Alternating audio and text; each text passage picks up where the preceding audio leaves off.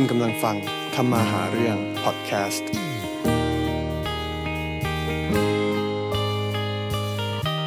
วัสดีครับคุณกำลังฟังพอดแคสต์ทำมาหาเรื่องนะครับวันนี้เราจะมาพูดคุยเกี่ยวกับเรื่องของการสร้างแบรนด์นั่นเองนะครับและการทำธุรกิจกับพี่โอพี่แบงค์และแขกรับเชิญของเราในวันนี้ครับขอเชิญพี่ป้อนแนะนำตัวด้วยนะครับสวัสดีค่ะ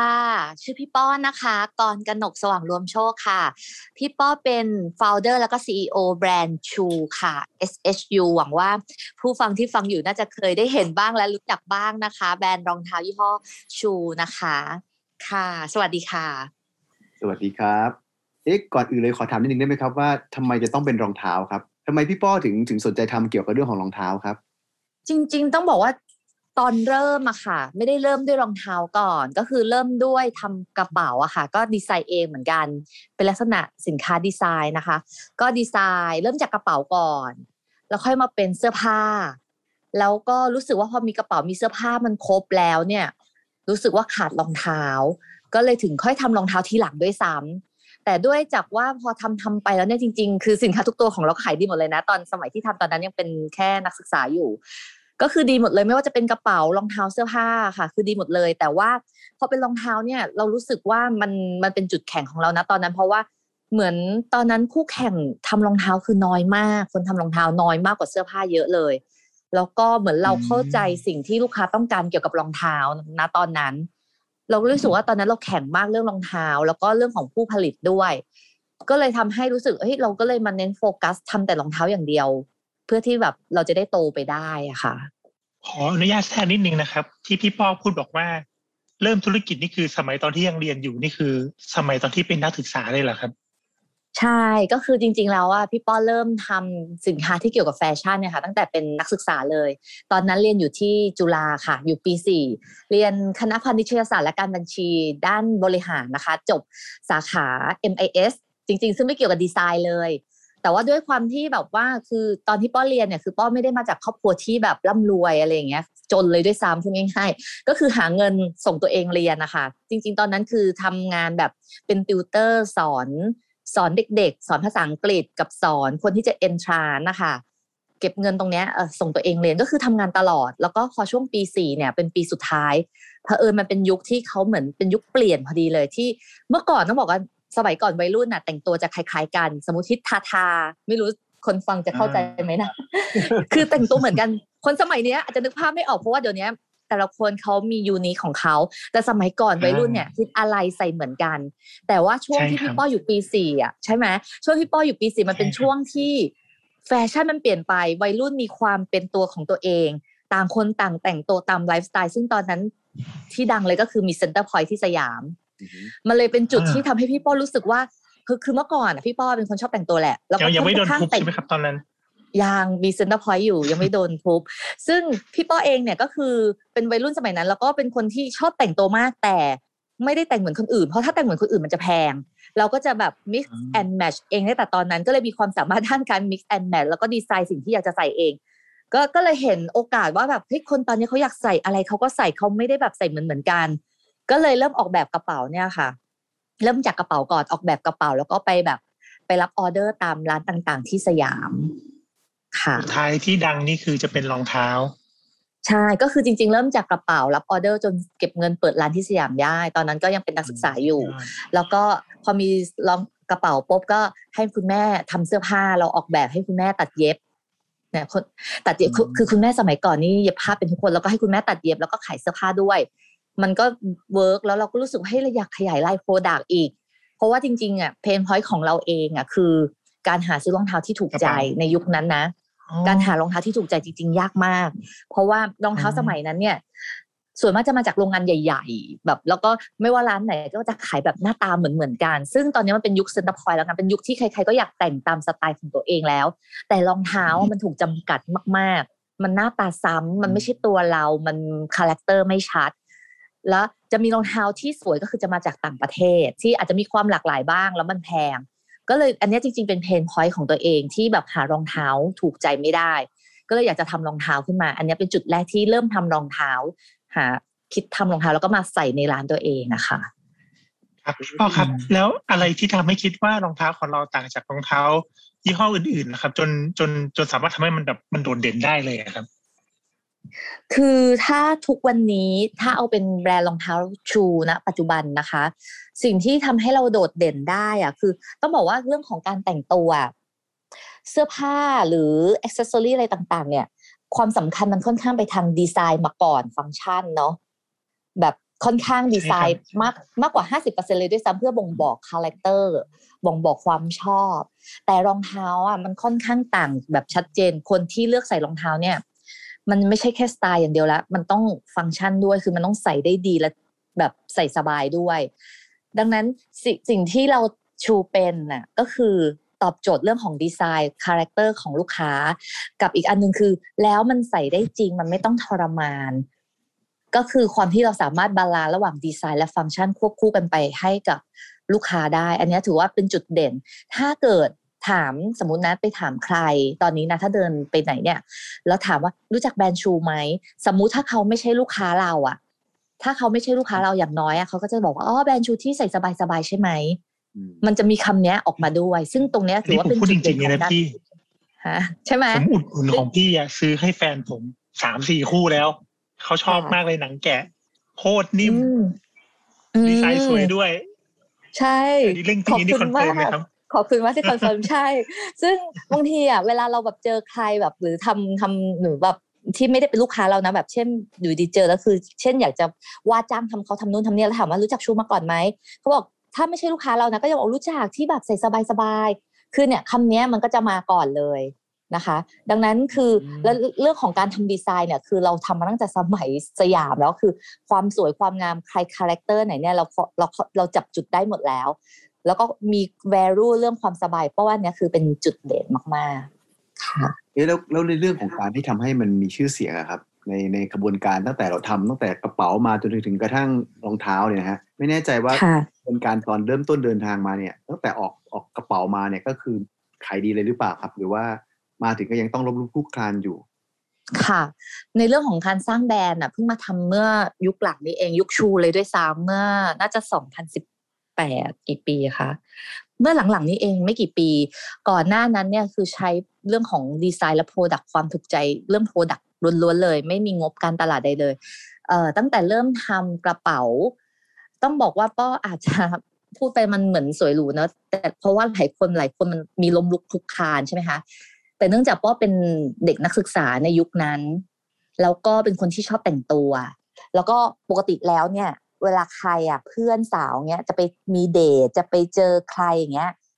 จะมาแต่งตัวอะไรเนี่ยเขาจะต้องมาปรึกษาเราอยู่แล้วว่าเฮ้ยฉันจะไปนู่นไปนี่ฉันแต่งตัวยังไงดีดังนั้นคือพอเรื่องของดีไซน์อ่ะเราเข้าใจคนยุคนั้นแล้วเราตอนนั้นที่ดีไซน์กระเป๋าคือเราดีไซน์กระเป๋ามาขายเพื่อนเรานั่นแหละคือคนที่เดินสยามเราคืออยู่ปี 4 แล้วเด็กที่เดินสยามขึ้นไปแต่นักศึกษาก็เลยจะบอกว่าคือตั้งแต่ป้อทำตัวพรีออเดอร์อะค่ะ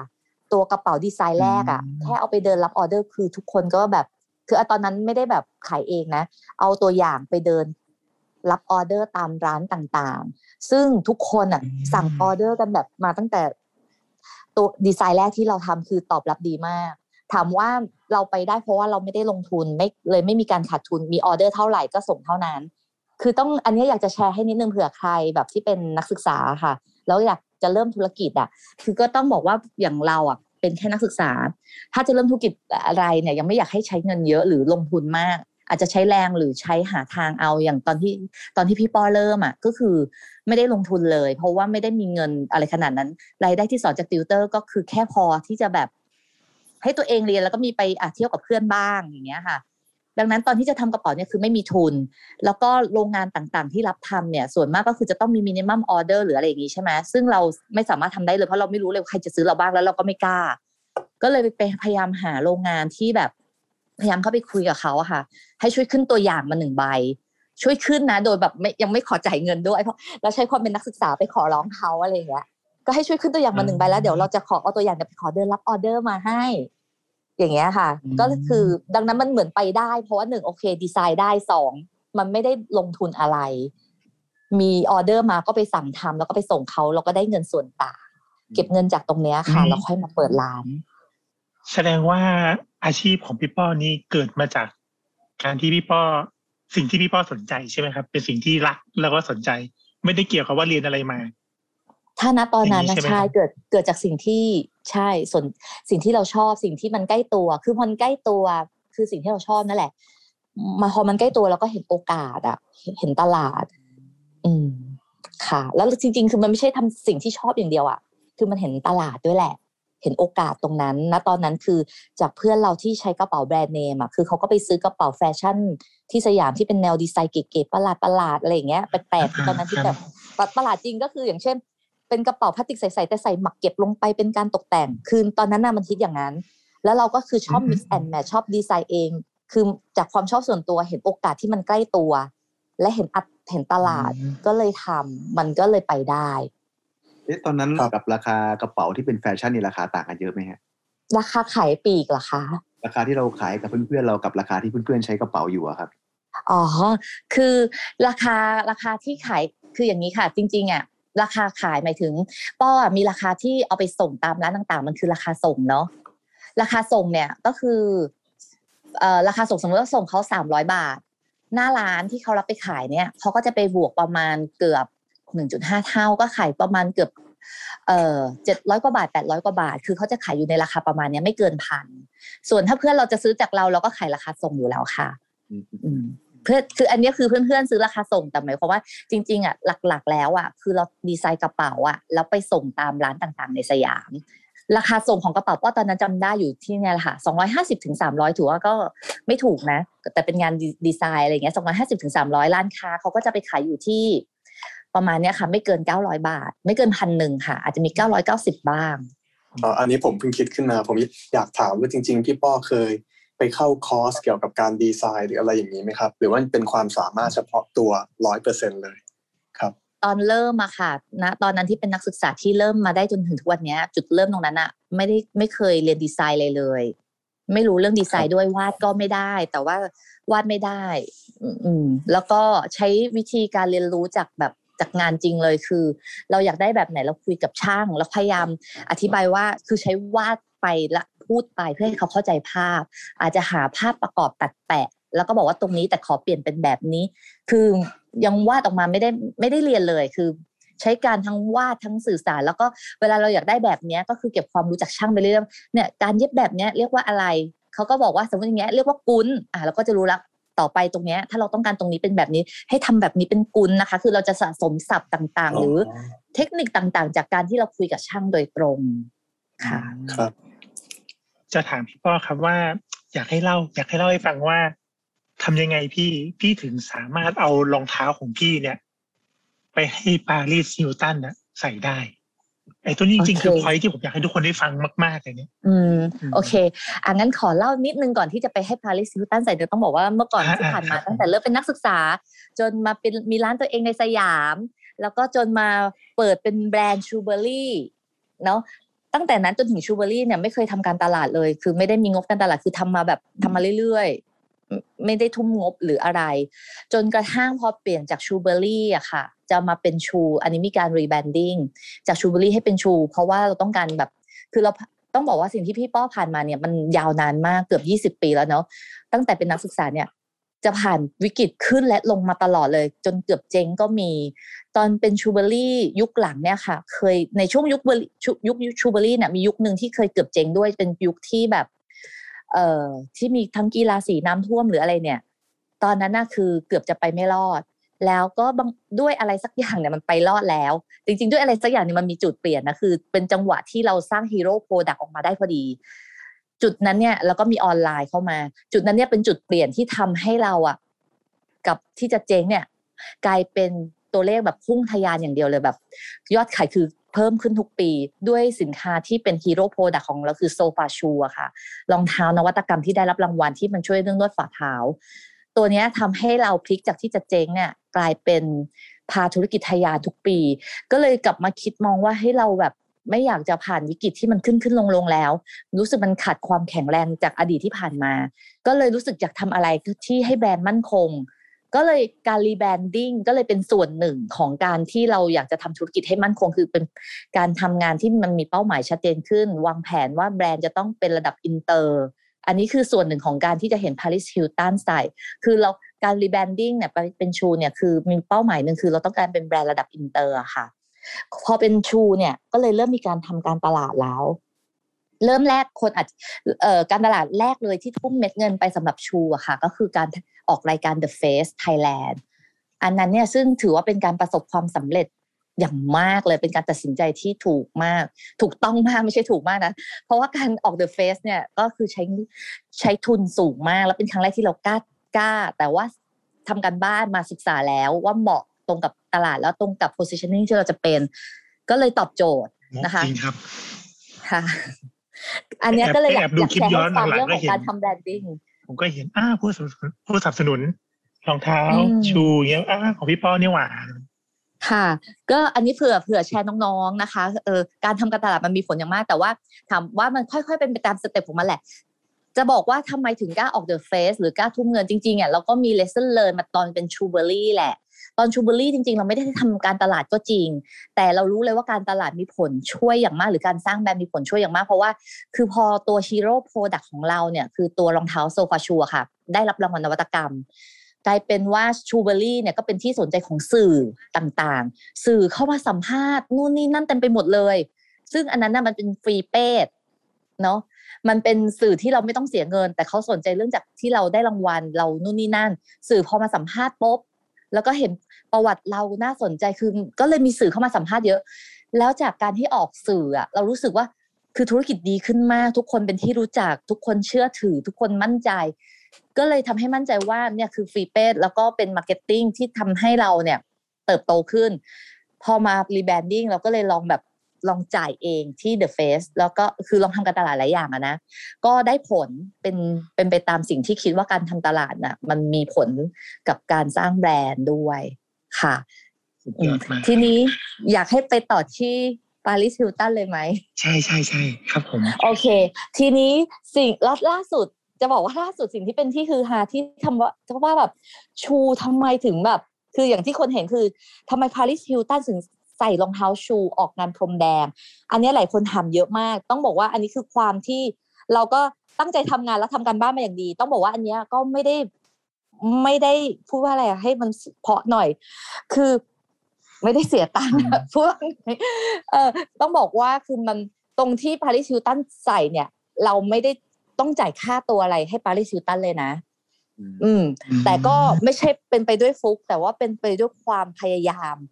ก็คือต้องให้เห็นว่าชูเนี่ยโอเคก็จะเห็นว่าชูมีการสร้างแบรนดิ้งเนาะมีออก The Face แล้วก็มีพยายามสร้างแบรนด์ให้คนรู้สึกภูมิใจที่จะใส่ชูอ่ะก็จะเห็นว่าเราจะพยายามให้ไม่ว่าคุณอ้ำพัชราภา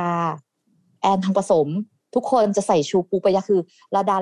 ะดับท็อปของไทยเนี่ยใส่ชูหมดซึ่งทั้งหมดเนี่ยต้องบอกมาว่าคือเราทำการตลาดก็จริงแต่ความคนอื่นอาจจะดูเราใหญ่ก็จริงแต่คนอื่นนะภาพนะดูใหญ่แต่ว่าตอนนี้จริงๆเราก็ยังไม่ได้ใหญ่ขนาดนั้นเรามีบัดเจ็ตแค่บางส่วนที่จะพอจะทำมาร์เก็ตติ้งในบางอย่างแต่ในหลายๆอย่างเนี่ยเราก็ต้องทำด้วยเช่นโดยเฉพาะการขายออนไลน์เนี่ยสิ่งที่น่าเชื่อถือคือการที่มีอินฟลูเอนเซอร์เนี่ยใช้ของเราเนี่ยอันนี้เป็นสิ่งสำคัญในการทำการตลาดออนไลน์อย่างมากและด้วยแบรนด์ชูวาง positioning ว่าเราจะเป็นแบรนด์ที่ทุกคนเนี่ยภูมิใจที่จะใส่แล้วเราต้องเป็นแบรนด์ระดับอินเตอร์อ่ะดังนั้นอินฟลูเอนเซอร์ที่จะใส่ของเราอ่ะจะเป็นอินฟลูเอนเซอร์แบบคนทั่วไปไม่ได้จะต้องเป็นคนที่แบบถ้าอยู่เมืองไทยก็ต้องเป็นคนที่ระดับแถวหน้าอย่างเงี้ยที่จะใส่ของเราแต่เราจะทำยังไงให้เขาใส่ถ้าเราจะให้หลายคนใส่เนี่ยคือบอกเลยว่าเราก็ไม่ได้มีบัดเจ็ตขนาดนั้นก็ใช้วิธีก็คือเราก็พยายามต้องบอกว่าการที่จะให้คนระดับนี้ใส่อ่ะเราก็ต้องทำการบ้านว่าเขาอ่ะชอบสไตล์ไหนเขาเป็นคนแบบไหนชอบรองเท้าสไตล์ไหนซึ่งรองเท้าบางตัวเราถึงกับต้องทำใหม่เลยด้วยซ้ำดีไซน์ขึ้นมาใหม่เพื่อตอบโจทย์กลุ่มคนที่เราอยากเข้าถึงกลุ่มคนเหล่านี้ Paris Hilton เนี่ยคือคนที่พี่ป้อนเลือกไว้เลยใช่ไหมว่าต้องเป็นคนนี้เท่านั้นจริงๆก็ไม่ใช่ว่าคนนี้เท่านั้นก็มีหลายคน ก็ส่งให้หลายคนเหมือนกันก็ต้องบอกว่าก็ต้องส่งให้หลายคนเพราะว่าอย่างเมืองไทยเนี่ยเราก็ต้องส่งให้หลายคนแล้วเรามันก็จริงๆที่อยากแชร์เทคนิคคือเราพยายามเลือกใครแล้วตอนนี้คือช่องทางออนไลน์มันง่ายคือเราสามารถทักหาเขาได้แต่ว่ามันก็มีหลักจิตวิทยาหรือการทักทายอะไรที่ให้เขาคุยกับเรานั่นแหละอันนี้ก็ต้องพัฒนากันไปเรื่อยๆคือเราจะทักยังไงเพื่อให้เขาคุยกับเราบางทีทักไปเขาก็ไม่คุยก็มี นะคะมีหลายคนทักไปไม่คุยก็มีหรือจะทำยังไงเพื่อให้เขาแบบสนใจเราและไม่ได้เป็นและสิ่งสำคัญที่จะให้บุคคลเหล่านี้รู้สึกยอมรับยอมส่งรองเท้ามาบอกเลยนะว่าการที่จะให้คนระดับเนี้ยเซเลบริตี้ระดับเนี้ยรับของเราอ่ะแค่เอารับของเราคือถือว่าสำเร็จแล้วนะอย่าหวังให้เขาใส่อันนี้คือสิ่งที่แบบบอกทุกคนไว้เลยว่าถ้าเกิดเราอยากให้คนระดับนี้ใส่นะพยายามอย่ายัดเยียดขอแค่เขารับของเราแล้วอ่ะนั่นคือสำเร็จแล้วถ้าเราจะไปบอกว่าช่วยใส่ด้วยนะเป็นไปไม่ได้นั่นคือการต้องจ่ายเงินเท่านั้น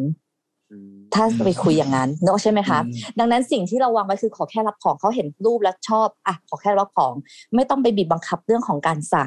แต่นั่นน่ะคือหน้าที่เราเองอ่ะที่จะต้องไปทำการบ้านว่าทำยังไงให้เขารับของแล้วอ่ะแล้วเขาอยากเปิดดูแล้วอยากลองแล้วต้องอยากเอาไปใช้งานจริงๆอันนี้เป็นสิ่งที่แต่ละคนต้องไปทำการบ้านต่อเยอะๆเลยก็คือจะสิ่งที่จะแชร์ก็คือสิ่งที่พ่อทำเริ่มจากทำกับเซเลบริตี้ระดับประเทศก่อนแล้วก็ใช้หลักเนี้ยทำกับเซเลบริตี้ระดับฮอลลีวูดเหมือนกันซึ่งสิ่งที่ภูมิใจและประสบความสำเร็จก็คือ Paris Hilton เนี่ยหยิบรองเท้าเราเนี่ยที่ส่งไปให้อ่ะใส่ขึ้นเวทีสำคัญของเขาเวทีที่เขาเป็นพิธีกรนะเป็นเวทีพรมแดงอ่ะคืออันนี้คือรู้สึกแบบเนี่ยสิ่งที่เราทำเนี่ยตอบคือสำเร็จแล้วแล้วภูมิใจมากที่เขารับของเราแล้วเปิดแล้วลองแล้วใส่เนี่ยค่ะฟังดูดีมากเลยอันนี้ถามเพิ่มอีกนิดนึงนะครับว่ารองเท้าที่คัสตอมให้เซเลบริตี้ใส่หลังจากนั้นมีการผลิตตัวอื่นเพื่อเอานำมาขายจริงไหมครับหรือว่าคัสตอมสำหรับคนนั้นแล้วก็จบแค่นั้นเลยครับสำหรับป้อนะสำหรับชูค่ะตัวที่คัสตอมเอามาขายด้วยเพราะว่าพอเพื่อให้รู้สึกว่าเฮ้ยเขาใส่แล้วก็มีคนคือยังไงอะลูกค้าต้องรู้ต้องเห็นลูกค้าจะได้รู้สึกว่าเฮ้ยอยากตามมาใส่คู่ Paris Hilton ซึ่งมันเป็นอย่างนั้นจริงๆถึงราคามันจะแพงขึ้นแต่ว่าเมื่อ Paris Hilton ใส่แล้วว่าเขายอมแล้วเราก็ได้ลูกค้ากลุ่มใหม่ๆด้วยดังนั้นต้องทำมาขายแน่นอนแต่ว่าอันนี้ก็ต้องไปวางแผนดูว่าจะทำมาเยอะแค่ไหนวางขายที่ช่องทางไหนบ้างที่มันเหมาะสมค่ะสำหรับชูก็คือทำมาขายด้วยค่ะอ๋อครับจริงๆก็